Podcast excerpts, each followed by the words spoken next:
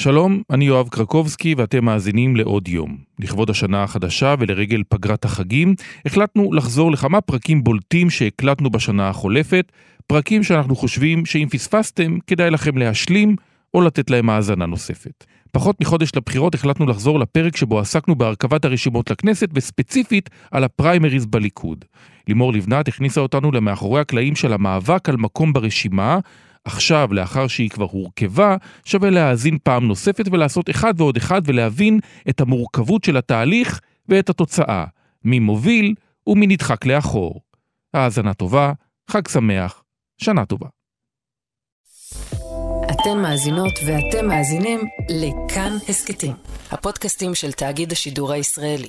בקיץ הזה, בזמן שיצאתם לים, צפיתם באח הגדול או במאסטר שף. יש פה כבד, קציצה מעודה. ופלפל חריף. יצאתם אולי להופעה של ערן זרחוביץ' או משהו אחר. ככה אני מדמיין אותו כשהוא בא אליי במקטע, אבא אפשר סופגניה?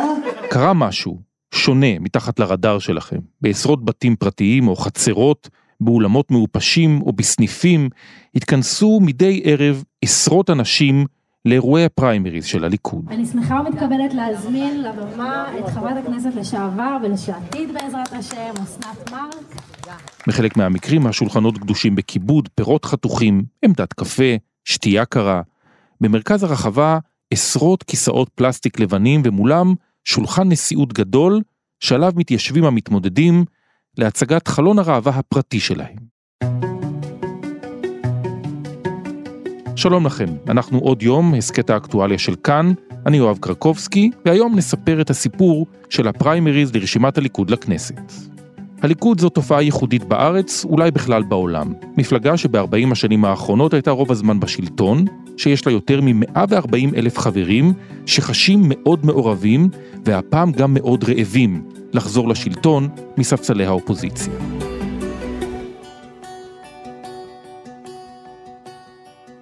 כל יום זה כמו חודש, עשרות שיחות, מפגשים, אבל כיף, רואים את האנשים, יש אנרגיות, אה, אבל זה לא קל. זה לא קל, אני מקווה מאוד שנסיים בקרוב מאוד את המרוץ ונוכל להתמקד בדבר החשוב באמת, וזה לנצח את הבחירות. כי אם לא... סביר להניח שזה קורה מתחת לאף שלכם. כבר יותר מחודש וחצי הם מתרוצצים בכל הארץ. יותר מ-140 מתמודדים, בהם 28 חברי כנסת מכהנים, גם שרים לשעבר, שמנסים להעפיל לרשימה של 30, אולי 35 מקומות ריאליים. משחק הספורט הקשה ביותר בליגה. בדרך לכאן שוחחתי עם מישהו שאמר לי, כן, לא נפגשת איתי. אמרתי לו, אבל אדוני, אני ישבתי בוועדות. אני שיאנית הצעות הסדר, שיאנית השאילתות. אתה אומר לעצמך, אבל עשיתי דברים טובים. צריך להיבחר על מקצועי או על פוליטי? אני מעדיפה להישאר פרלמנטרית מקצועית. הם צריכים כמה שיותר קולות ומוכנים לעשות בשביל זה המון. נכנסים למכונית בבוקר ומסתובבים בכל רחבי הארץ ימים שלמים. יושבים לפגישות אישיות עם פעילים מרכזיים, קבלני קולות, הם מפזרים הבטחות, רוקמים דילים ורשימות חיסול, ומדי ערב מסיימים באירוע שניים או שלושה, ברית, אולי חתונה. מה קורה? מה העניינים? כשהם מגיעים לכנס, הם לא תמיד יודעים את מי מבין המתמודדים מולם הם יפגשו. פתאום הגיע לכאן שגריר ישראל באו"ם, מר דני דנון, בוא תצטרף אלינו.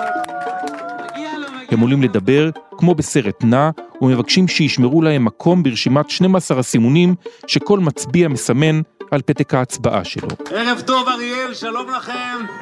איזה כיף להיות פה, בבית שלנו ביהודה ושומרון. הם מדברים ורצים לכנס הבא, הזמן דוחק, הלחץ גובר, ורשימת המתמודדים ארוכה, כך שהתחרות בלתי נסבלת. אתה נראה עייף. נראה עייף. קמתי מוקדם. הייתי היום איפה דרום, קריית גת, בית שמש, יצאנו בשבועות האחרונים למסע בכל רחבי הארץ. דילגנו בין אירועי הפריימריז, שבהם אפשר לגלות מה מעסיק באמת את הליכודניקים בימים האלה. נתניהו באמת חווה בשנים האחרונות מה שאף מנהיג פה במדינת ישראל לא חווה. והחוויה הזו קמה ממקום אחד, ממערכת המשפט... וזה לחלוטין נייר לקמוס מצוין להבין על מה תהיה מערכת הבחירות של 2022. עוד מעט נדבר עם מי שעברה את ההתמודדויות כמעט בכל שיטה קיימת אפשרית, בפריימריז של המתפקדים וגם בבחירות במרכז. השרה לשעבר לימור לבנת, אבל קודם ננסה לשרטט את התופעה ואת תמונת המצב בישורת האחרונה של ההתמודדות עם כתבנו בכנסת זאב קם, שסיקר כמה וכמה מערכות פריימריז בליכוד. שלום קרקו. מתי היה בכלל פריימריז אחרונים בליכוד? תראה, הפריימריז האחרונים בליכוד היו בעצם לפני בחירות מועד א', בחודש אה, אפריל 2019. אז הבחירות בפריימריז היו חודשיים לפני זה, באזור פברואר, משהו כזה. מה בעצם שונה במערכת הפריימריז הנוכחית, לפי מה שאתה קולט, לעומת אה, מערכות פריימריז קודמות? תראה, אני לא בטוח שיש משהו ששונה באופן דרמטי, כי בסוף אתה עדיין רואה את המשחק על השרידות. יש הרי בליכוד שיטה, אגב, בעיניי שיטה לא רעה בכלל, שמחייבת התחדשות. מה הכוונה? יש לך בערך את ה-20 מקומות הראשונים שהם אה, נבחרים באמצעות הרשימה הארצית, וכל מי שפעם קודמת נכנס במחוזות, הוא מה שנקרא עכשיו צריך לעבוד קשה, כי להיבחר במחוז זה להיבחר על ידי אה, מספר מצומצם של מתפקדים, רק המתפקדים של אותו מחוז, זה יותר קל, אתה גם יכול להיבחר פעם ראשונה במחוז, אבל פעם שנייה אתה כבר צריך להיבחר בארצי, על ידי כל מתפקדי הליכוד, וזה כבר סיפור הרבה יותר אה, מסובך, ואז בעצם יש לך ניפוי אוטומטי של בין שמונה לעשרה ח"כים, הרי היום הליכוד זה 30 בכנסת, מתוכם בערך שמונה, אולי אפילו יותר, לא יהיו פעם הבאה בכנסת, וזה בגלל השיטה. השיטה שהיא בעצם מאוד מאפשרת לך את הצ'אנס בפעם הראשונה דרך המחוז, להיכנס בדי בקלות, אבל אחר כך כדי לשרוד עוד מערכת בחירות ולהיות ככה לאורך זמן חבר כנסת, שם כבר אתה צריך להתברג הרבה יותר חזק בשטח ובעומק אה, של המתפקדים, וזה מייצר תחלופה קבועה של אה, משהו כמו שליש מהח"כים ברשימה, ותראה איזה משהו מגניב זה יוצר לך, מצד אחד, יוצא לך שמות שהם התחילו מהמחוזות. יריב לוין נבחר במחוז, אה, לדעתי זה היה השפלה, והוא הפך להיות היום בכיר בליכוד. אמיר אוחנה נבחר מחוז תל אביב, בכיר בליכוד, אבל תחשוב כמה אנשים אחרים הגיעו דרך המחוזות לקדנציה אחת, כמעט לא זוכרים אותם, הם התנדפו די מהר מההוויה הפוליטית, כי השיטה הזו מחייבת התחדשות תמידית. עכשיו, אתה יודע, יש את המאבק המתמיד הזה בין באמת כמה אפשר להתחדש. כל הזמן יש כאלה שמנסים לדחוק את המחוזות לאחור, או להגביל את הבחירה במחוזות רק לחברי מרכז, והמאבקים האלה זה, זה די מאבקים תככניים קטנים כאלה של עסקונה, אבל בסוף השיטה הזו מוכיחה את עצמה, כי הרשימה משתנה כל מערכת בחירות, והיא גם מצליחה כן להצמיח, אם תרצה, כוכבים חדשים. שמצליחים לבלוט אל מול האחרים. אני רוצה לקחת אותך אבל לשני אתגרים מאוד מעניינים של לפחות שתי מתמודדות ברשימה היוצאת של הליכוד לקראת הבחירות אה, בפריימריז שיתקיימו בשבוע הבא. שתיים, ששוריינו, אורלי לוי אבקסיס וגלית דיסטל אטבריאן. אה, משוריינים קודמים, לדוגמה ענת ברקו, לא שרדו את מערכת הפריימריז והתנדפו זה אתגר מאוד גדול בשבילן. אני לא מפחדת מבחירות, אני חזרתי הביתה, האנשים האלה... לא היית בבית הזה אף פעם, לא היית חברת ליכוד. תגיד לי, אני לא הייתי חברת ליכוד? בטח שהייתי חברת ליכוד. אבל כשאתה רואה את אביבה, ואתה רואה את יחיאל, ואתה רואה את האנשים האלו שהם שנים שם, הם לא יגידו לך שאני בן אדם זר. הם מרגישים שאני חוזרת הביתה. אני מסכים איתך לחלוטין. אגב, המשוריינים הם תמיד איזשהו סימן שאלה, הם כזה משהו שהוא מעורפל, אתה לא יודע להעריך אותם מספיק טוב, בגלל שהם לא באים מתוך איזשהו בסיס כוח מוכח ומוכר, אם כי יש הבדל בין אורלי לוי לבין אה, גלית דיסטל אטבריאן. כי אורלי לוי, למרות שהיא שוריינה פעם אחרונה, היא כן יש לה איזשהו, אה, נקרא לזה שורשיות בתוך הליכוד, אח שלה, אה, אבא שלה, היו הרבה שנים בליכוד, יצרו גם בסיס כוח באזור של המגורים שלהם, באזור בית שאן, עם מתפקדים, עם חברי מרכז. כלומר, היא לא מגיעה יש מאין, היא בכל זאת נשענת על משהו שהוא כבר קיים עמוק בתוך המוסדות והמתפקדים. גלית דיסטל היא באמת משהו שככה הוצנח מלמעלה, היא לא, היא לא גדלה בליכוד, היא לא נבחרה בליכוד, היא לא פקדה אנשים בעבר בליכוד, ופה זה יכול להיות מה שנקרא כוכב גדול או נפילה ענקית. כלומר, היא יכולה פתאום להפתיע, בגלל שאנחנו לא יודעים להעריך את כוחה, אבל היא כן פופולרית, אה, לפחות ברמה התקשורתית. היא יכולה פתאום להצליח ולהיכנס ל-15, ל-20 הראשונים, ככה באיזושהי הצלחה מאוד מפתיעה. היא יכולה גם להיפלט מהרשימה לחלוטין, זה מה שנקרא צל"ש או טר"ש, ואני אומר לך בכנות, אין לי דרך להעריך מה יהיה איתה, זה נעלם גדול בעיניי. פגשתי אותה במהלך הסיבוב פריימריז שקיימתי בשלושת השבועות האחרונים. היא גם בסיוט מהאירוע הזה וגם בהתפעמות מאוד גדולה. תשמע, אני, אני שמחה. אני שמחה כי השריון הזה, הוא, הוא לא ידעתי כמה קשה לחיות איתו מול ח"כים שקראו את השטח שנים. לא הבנתי את זה. ואני שמחה, אתה יודע, לטוב ולרע, לעמוד במבחן אה, הדמוס, במבחן הריבון, ולשבור את קלטת משוריינים, כי עד היום אף משוריין לא צלח. מלכה. כי זה באמת אירוע ענק. אלפי משתתפים יוצאים כל ערב לעשרות אירועים ברחבי הארץ לשמוע מתמודדים שרצים לרשימה לכנסת. אני חייב להגיד שבעיניי זה מראה מרנין, זה מראה מאוד, אה, מאוד טוב. אתה רוצה את החיבור הזה בין נבחרי הציבור לבין הבוחרים. אתה רוצה שבעצם הנבחרים שלך יבואו לציבור, יתחילו להסביר לו מה הם עשו בקדנציה האחרונה, מה הם מתכוונים לעשות בקדנציה הבאה, יענו על שאלות, כולל שאלות קשות, עם דברים שלא מרוצים מהם, ובעיניי דווקא הממשק הזה, אותם שבועות שהח"כים אולי מקללים, הם שונאים את זה, את החוסר חיים, את ההשתעבדות. אגב, לא רק בפריימריז, גם במשך השנה כולה, כשאין בחירות, הם עדיין צריכים להיות מחויבים לקשר הזה, כי מי שלא יהיה בקשר כל השלוש שנים, כשיגיע הפריימריז, עם כל הכבוד, אם יבוא ל-20 אירועים ביומיים, זה לא יספיק לו, מה לעשות, אם לא שמרת על קשר כל השנה, זה לא יספיק לך, הפיק הזה של הפריימריז, אני חושב שהדבר הזה, הדרך המסורתית, הקלאסית, לבוא לכיכר העיר, לצעוק, להתווכח, לענות על שאלות, אתה יושב באולם עם עשרות, או במקרים אחרים אפילו מאות אנשים, בבימה של הח"כים או המועמדים, יש לך 30 אנשים, אתה צריך לבלוט על פני ה-29 האחרים בשלוש דקות שקיבלת לדבר, וואלה, תשמע, אני אפילו לא, אני לא יודע כמה אתה באמת יכול אה, להותיר חותם באירוע כל כך המוני, עם כל כך הרבה אנשים שמדברים לפניך ואחריך. ולכן, חלק לא קטן מהמתמודדים לא רואים דווקא באירועים האלה את הדרך האמיתית להיכנס אה, בסופו של דבר למקום טוב ברשימה לכנסת, אלא מקדישים את עיקר עיתותיהם בתקופה הזאת של הפריימריז בפגישות אישיות אחד על אחד עם מה שאנחנו מכנים אותם קבלני קולות. אני כמעט ולא הולכת לכינוסים, אני אגיד לך למה, אין בזה הרבה תועלת. אני מעדיפה לעשות פגישות אישיות ו... ולדבר עם האנשים, ומה שנקרא, לראות את לא... הלבן של העיניים. וזה זה מייצר יותר מחויבות? זה מייצר, אה, כן, בטח, מה השאלה בכלל? כאן אי אפשר שלא לדבר על הפיל בחדר, והוא קיים, רשימות החיסול. ממש עכשיו, בשבוע שלפני הפריימריז, אפשר גם לדבר עליהן. זה פתאום מתחיל ככה, תקשיב, אתה תעזור לי, אל תשים אף אישה, אתה תעזור לי. ואז מתחילה רשימת החיסולים, וזה מה ש... יש כבר רשימות חיסולים? יש. יש? שמעתי. יש? אל תשים את קטי. אני עוד לא שמעתי על רשימות חיסולים. אתה לא תוכל לשמוע, כי זה יותר... יותר ב...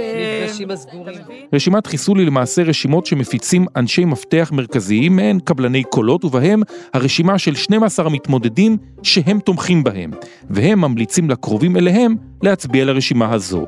להיכנס לרשימות כאלה זו משימת המשימות של המתמודדים, מי שלא מופיע ברשימת מומלצים, רואה ברשימת חיסול, פשוט כי השם שלו לא מופיע בה. מה שבעיני אחד זאת רשימת מומלצים, בעיני האחר זוהי רשימת חיסול.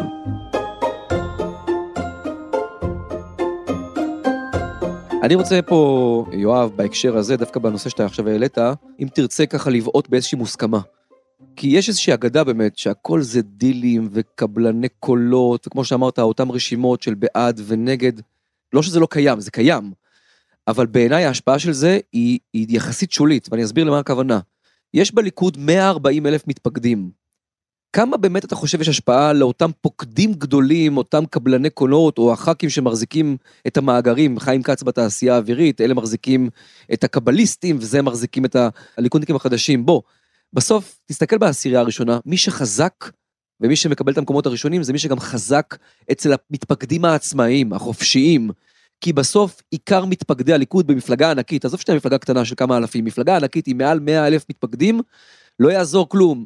עיקר המתפקדים זה מתפקדים חופשיים שלא שואלים אף אחד את מי להצביע ולמי להצביע, והם מצביעים מה שבראש שלהם, ועם כל הכבוד לרשימות הם מתעלמים מהם. ואתה יודע מה, אני, אני, אדגים, אני אדגים לך את זה בצורה אחרת. חיים כץ, הפוקד הגדול, איפה הוא סיים פעם אחרונה? בירכתי העשירייה השנייה. הפוקד הגדול, זה שמחזיק, לפחות לפי הטענות, קרוב לעשרת אלפים, שמונת אלפים מתפקדים מהתעשייה האווירית, חיילים שלו, שבאים ומצביעים כמו שהוא מודיע להם. מה שאומר שיש גבול לדילים האלה. זאב, הליכוד בעצם משנה את פניו. מאז אמצע שנות האלפיים, הליכוד הופך להיות הבית של חובשי הכיפות הסרוגות. גם שלהם. לא רק שלהם, גם שלהם. אם, אם תעשה פילוח בין המתפקדים, אני לא יודע כמה אתה תמצא מתוך ה-140 אלף שהם בהכרח אה, חובשי כיפות, יש כאלה כמובן, זה נכון שיש יותר, אבל תסתכל נגיד איך זה מתבטא נגיד ברשימה, אתה מזהה יותר חובשי כיפות ברשימה של הליכוד לכנסת? אני לא בטוח. הזהות היהודית זה הנושא אולי המרכזי ביותר שמדברים עליו המתפקדים. המתקפה שעברה הזהות היהודית בשנה האחרונה לא חווינו כמוה בכל שנות קיומה של מדינת ישראל. השימוש בביטוי בעזרת השם, בעזרת השם, בשם השם, נעשה ונצליח. ונחזור בעזרת השם לעשות טוב למען מדינת ישראל. ומתוך שכך, בעזרת השם, הדבר הזה יבוא לידי ביטוי בבחירות הקרובות. מופיע בכל נאום כמעט של כל אחד מהמתמודדים שמבקשים את אמונם של המתפקדים. אני מרגיש שהליכוד ממפלגה מסורתית מתחיל להיות הרבה יותר מפלגה שמדברת על הזהות היהודית ועל העצמת הדתיות גם במדינת ישראל. תראה, אני מזכיר לך שבנימין נתניהו, יושב ראש הליכוד מזה הרבה שנים, הוא כבר הרבה שנים אה, מקפיד להגיד בעזרת השם. נכון. אני חושב שזה קשור דווקא ב-DNA המסורתי של הליכוד. כלומר, הליכוד באמת, גם המתפקדים, אבל בעיקר המצביעים של הליכוד, אכן חלקים מאוד גדולים בהם הם אנשים שמגדירים את עצמם כמסורתיים, אה, שמסורת ישראל ויהדות קרובים להם, לא ברמה בהכרח של קיום אה, תורה ומצוות ביום יום שלהם, אבל כן איזושהי קרבה, איזושהי, אה, משהו ככה שמושרש בתוך המשפחה, בתוך המסורת היומיומית שלהם, וזה חשוב להם. האם יותר מבעבר? אולי. אני חושב דווקא שהסיפור של מערכת המשפט, לפחות בשיח הפנימי של הליכוד, הוא דווקא אה, צבר תאוצה. מאוד. בשנה, שנתיים האחרונות, ולא, ולא רק, או לפחות לא רק הסיפור של הזהות היהודית. הנושא של מערכת המשפט הפך להיות אג'נדה מרכזית כמעט של כל מתמודד, גם כאלה שבעבר כמעט ולא דיברו על הנושא הזה, לצורך הדוגמה, צחי הנגבי, שהוא עמד לדין ומעולם לא ביקר את המערכת המשפטית על העמדתו לדין, על מהלך המשפט, אבל כל מי שרוצה לתפוס בולטות, מדבר על הצורך לרסן את מערכת המשפט ולערוך בה רפורמות עמוקות. אני חושב שלזה יש השפעה מאוד אה, גדולה לעובדה שהעומד בראש נתון במשפט עם שלושה כתבי אישום. נכון, ודווקא בעיניי זו נקודה לחובת ולרעת הליכוד. כלומר, אם אתם מאמינים בשינוי עמוק של מערכת המשפט, אגב, שינוי, אני לא אוהב את המונח של להרוס ולבנות, אלא לשנות, לתקן. אבל אם אתם באמת מאמינים בזה, זה לא יכול להגיע מתוך מקום של אירוע שקרה אה, באופן אישי ליושב ראש הליכוד, זה חייב להגיע מתוך אמונה אמיתית, אידיאולוגית, במה צריך או איך צריכה לראות מערכת המשפט, ואתה לא רוצה שזה יתחבר עם אירוע אישי מקומם מבחינתם ככל שיהיה, זה בסדר גמור להתקומם, יכול להיות שגם שזה התקוממות מוצדקת, אבל אתה לא רוצה שהקריאה והפעולה לשינוי עומק במערכת המשפט יגיע מתוך מקום כזה, אלא מתוך הבנה שבאמת הדבר הזה זקוק לשינוי מתוך אה, משנה סדורה ולא מתוך אירוע אישי. בשנות ה-80 וה-90 למחנות בתוך הליכוד הייתה השפעה מאוד גדולה על עיצוב הרשימה. מחנה לוי מול מחנה שמיר ארנס. בעוד כאן שרים הטינה בין המחנות מגיעה לשיאה. לא מאמינים יותר לאף אחד. מה יקרה אם דוד לוי לא ייבחר למקום הראשון? מה יקרה אם ארנס ייבחר? היום נדמה שיש רק מחנה אחד בליכוד. תראה, יש גם מחנה מסוים שמתנגד או לא אוהב את נתניהו, אבל הוא די קטן, הוא די זניח, בהשוואה לרוב המתפקדים שהם בהחלט הולכים עם נתניהו. זה נכון מה שאתה אומר, תראה, זה שמעצם העובדה שאין היום אה, תחרות והתמודדות, נקרא לזה מאוזנת או שוות כוח, על תפקיד היושב ראש, ובעצם ברור שאם נתניהו רוצה אז הוא נשאר יושב ראש כי אין מישהו שיכול להתקרב אליו או לסכן אותו בתוך הליכוד, זה באופן מיידי משליך על המחנות. אם אין שני אנשים חזקים במאבק על היושב ראש, אז באופן אוטומטי גם המחנות אה, מתיישרים לפי העניין הזה. ביום שבו יבוא מישהו, וזה כנראה יקרה ביום שאחרי נתניהו, זה כנראה כבר לא יקרה מול נתניהו, אבל ביום שאחרי נתניהו אתה תראה את הליכוד לגמרי מתחלק או חוזר להתחלק למחנות, מחנות היורשים של נתניהו. אצל נתניהו כנראה זה כבר לא יחזור. אולי רק מחנה קטנטן שמנסה לייצר את עצמו גם בפריימריז האלה, כפי שהיה גם בפריימריז הקודמים, זה מעין תת סיעה שישראל כץ, דוד ביטן, דודי אמסלם מנסים לייצר לעצמם באמצעות דילים שהם עושים, אבל נדמה לי שגם זה לא באמת המחנות שאנחנו ראינו בעבר. אין ספק, זה לא דברים גדולים, זה אולי בשוליים, זה ככה לייצר איזשהו מאגר כוח מסוים, זה לא ברמת עוצמה נגדית לעוצמה של היושב ראש. זאב קם, תודה רבה לך. תודה רבה, בחירות אה, מענות, יואב. לפריימריז יש לא מעט חסרונות ומוניטין מפוקפקים למדי, אבל זו תופעה דמוקרטית יוצאת דופן, מתמודדים לכנסת שממש פוגשים את שולחיהם עין בעין ומרגישים מחויבים להם. אגב, לפחות בסיבוב הזה אפשר לדבר על דמוקרטיה במובן הטכני של בחירות, זה כן, אבל ביקורת, בעיקר על בנימין נתניהו, זה פחות. גם ההחלטות שפוגעות במועמדים עצמם לא זוכות לביקורת, לדוגמה, השריונים, לא פחות מחמישה אנשים, זה מקובל לחלוטין על המתמודדים. לא תשמעו מהם מילת ביקורת על ההבטחות לעמיחי שיקלי או לעידית סילמן, ממי שצריך להתרוצץ בכל הארץ, ואם יש ביקורת כזו, הם שומרים אותה לעצמם. 88, 92, 96, 99, 2003, 2006, 2009, 2012. את צדקת, שמונה. לימור לבנת הייתה שם. היא התמודדה שמונה פעמים ונבחרה שבע פעמים לרשימת הליכוד לכנסת, עד שהחליטה שמספיק לה. היא כיהנה כחברת כנסת, כשרה בממשלות נתניהו ושרון, ועכשיו היא מסתכלת מהצד, עם לא מעט ביקורת, כשהיא לא טורחת להסתיר אותה. שלום לימור לבנת. שלום, שלום. יש איזו התמודדות פריימריז אחת שזכורה לך במיוחד? כולן זכורות לי, כולם היו בניי. לא, לא, לא כולן זכורות לי דווקא לטובה, בעצם אה, שום דבר לא ממש היה קל. את התמודדת בכמה אה, צורות שונות של התמודדות הרשימה נכון. שהליכוד ידע נכון. לספק. מרכז הליכוד בחר ולפי הבחירה, לפי סדר הבחירה ברשימה, הרשימה. זה כבר היה השלב השני. השלב השלישי היה פריימריז. כן, אבל המשפט שנחרט בזיכרון הפוליטי הציבורי מהשביעיות זה האיום הזה של אה, דוד לוי כלפי אה, המתחרים שלו זה ניפגש בשביעיות. ואם זה תרגיל, לא ילדים אנחנו בעניינים האלה. נכון, נכון. ניפגש ואני אראה לכם את כוחי, כי היה לו מחנה מאוד גדול. ובשביעיות אה, היה, הייתה חשיבות לכוח, למחנות. מחנה דוד לוי, מחנה שרון, רשימה משותפת. לימור, את בעצם מזכירה לנו עכשיו שבליכוד היו פעם מחנות פוליטיים.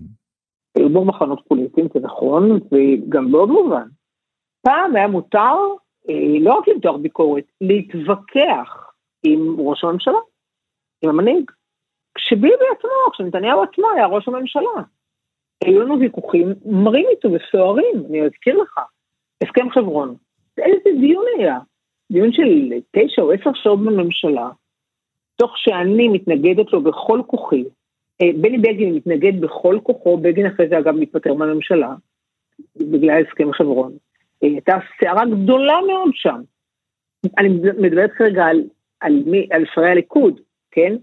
בוא נזכיר לך מיד אחרי זה את אה, מינוי רוני ברון ליועץ משפטי לממשלה, שאנחנו כמה שרים מתוך הליכוד, גם מחוץ לליכוד, אבל מתוך הליכוד אני מדברת כרגע. התנגדנו למינויו כיועץ משפטי לממשלה. זאת אומרת, אני אתן לך דוגמאות כרגע, הסכם וואי ועוד דברים אחרים, כן? שהתנגדנו.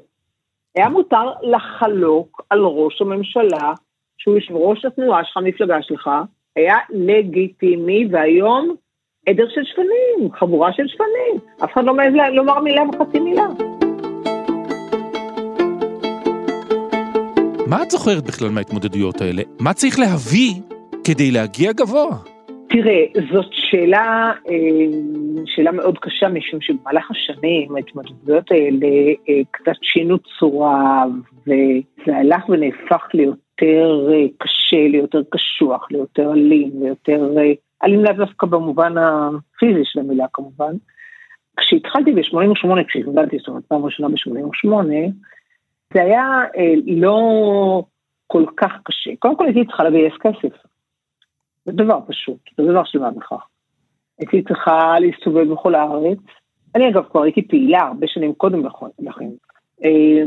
ואז ביקשתי את התמיכה של, של החברים, ו...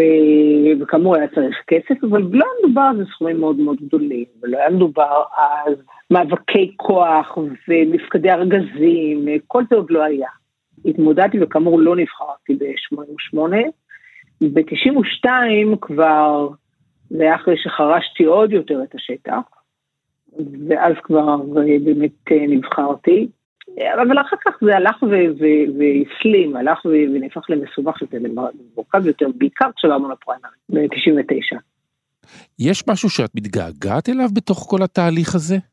לא, קשה להתגעגע לזה. תראה, אנחנו מדברים כאן באמת על התהליך מאוד מאוד מאוד קשה, מאוד מורכב, מאוד תובעני, בת' ובט'. צריך להבין, פריימריז זה לא שמכריזים יש בחירות בעוד שלושה חודשים, או בעוד ארבעה חודשים, ומאותו רגע, הפריימריז הם תמיד אה, הרבה קודם, הרבה לפני מועד הבחירות כמובן, ומאותו רגע מתחילים לרוץ. זה לא עובד ככה.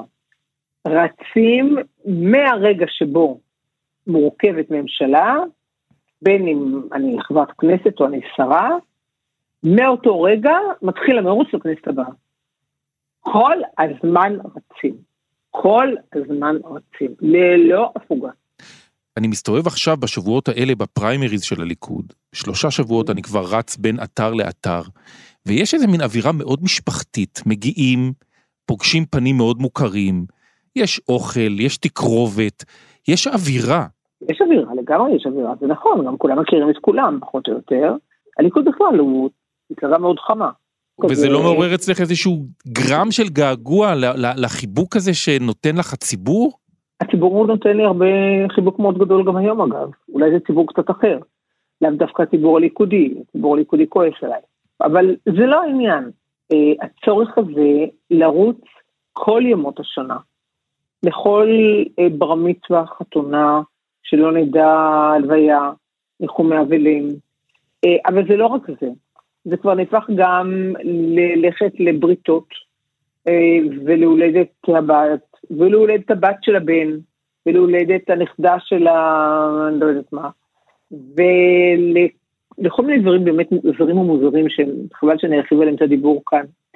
כל הזמן, זאת אומרת, זה לשרוף אין ספור זמן, שעות, אה, אנרגיות. הדברים שבאמת הם לא ממש חשובים. עכשיו תראה, אני לא אומרת, יש אנשים שהיו במחנה שלי, שתמכו בי, שהאמינו בי, שעזרו לי, שסייעו לי, שבשבילם הייתי מוכנה לנסוע עד קצה העולם כדי לכבד אותם, כי הגיע להם, הם באמת, הם סייעו לי והגיע להם ממש. אבל אה, לא רק אליהם נדרשתי, אלא גם לאחרים, כי אחרת הם נעלבו. מה זאת אומרת אני לא אגיע? אני לא אגיע? אה, הם לא יצביעו בשבילי. וזה אה, חלק מאוד לא סימפטי במרוץ הזה. אם אני באמת אה, לרגע ככה שים בצד את uh, אותם מתפקדים שפקדו אותם, uh, מתפקדי התעשייה האווירית, שחלק גדול מהם בכלל לא מצביעים ליכוד, אלא פקדו אותם, פקדו עליהם להתפקד. אני אגדיר את זה בצורה הזאת. או יש גם קבוצות אחרות, כן? כל מיני חרדים ששילמו עבורם את דמי החבר. ופקדו אותם. Uh, ואין להם מושג מה מדובר בכלל, פשוט אומרים להם מה לבוא, מתי לבוא, לאן להצביע, למי להצביע וכולי. או מתפקדים מכל מיני גופים אחרים, זה יכול להיות אגד, זה יכול להיות, תשמע, יש אה, הרבה מאוד כאלה. קבוצות כוח שבעצם אה, מנסות להשפיע נכון, על הדרך של הליכוד. בדיוק. וזה לאו דווקא האנשים עצמם, זה ראשי הקבוצות האלה. האנשים עצמם, אין להם שום עניין. ואני לא אהבתי את זה, אני לא רק לא אהבתי מזה, אני סלדתי מזה. אני בשעתו הוכחתי שביהודה אה, ושומרון, יש אה, פייגלין פקד אנשים, אה, היו יישובים שבהם היו אפס קולות מחל לליכוד, ולעומת היו שם מתפקדים, היו שם 30, 40, היו שם לפעמים שניים, שלושה, עשרה, חברי מרכז אפילו הצליח להחדיר למרכז, בגלל שהוא פקד אנשים, אבל היו אפס קולות למחל בקלפי. אתה מבין, כל זה זה פייק, הכל זה כאן מזויף. ואלה דברים שבאמת אני סלדתי מהם מאוד, ואני ניהלתי נגדם באמת קרבות אה, לא, לא קטנים. ביבי בשעתו אמר שמי שיצביע בשביל פייגלין, לא יהיה שר בממשלתו. נו, אז כולם עשו דילים עם פייגלין, חוץ ממני כמובן, וכולם היו שרים בממשלתו.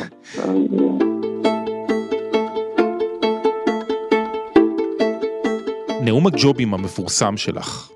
כן. למי הוא כוון? בסוף 97 הייתה ועידה של הליכוד, אה, פתאום מתברר לי שיש איזה, שיש ניסיונות לבטל את הפריימריז ולהחזיר את הבחירות, הכשרת חברי הכנסת, למרכז הליכוד.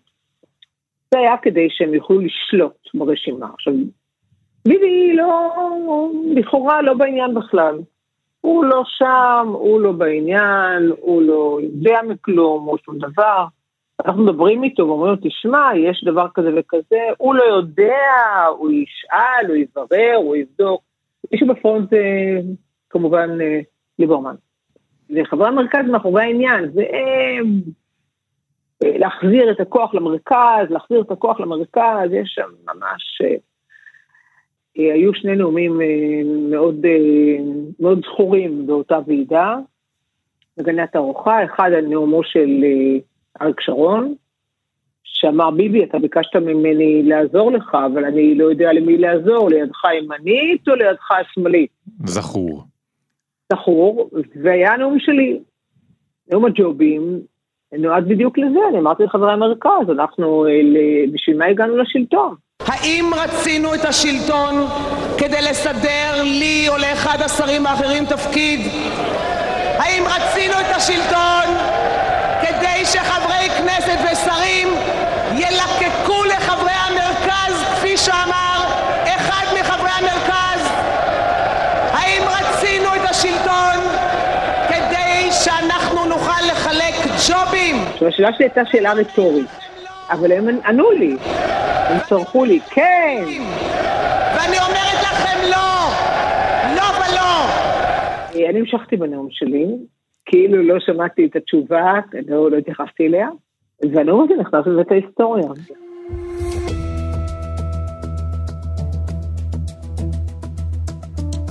אני מסתובב עכשיו uh, בפריימריז של הליכוד, ואני שומע שתי אג'נדות בעיקר, כמעט מכל המתמודדים. זהות כן. יהודית וריסון, יש כאלה שיגידו ריסוק של מערכת. המשפט. ברור, ברור. אוקיי. טוב, תראה, זה עכשיו, זו עכשיו האג'נדה הנוהגת, זה מה שעכשיו, ריסוק מערכת המשפט, ביבי, עוד פעם ביבי ועוד פעם ביבי. שאגב בעבר דיבר באופן שונה לחלוטין, הגן על מערכת המשפט בכל כוחו, בקול רם, בקולי קולות, כן?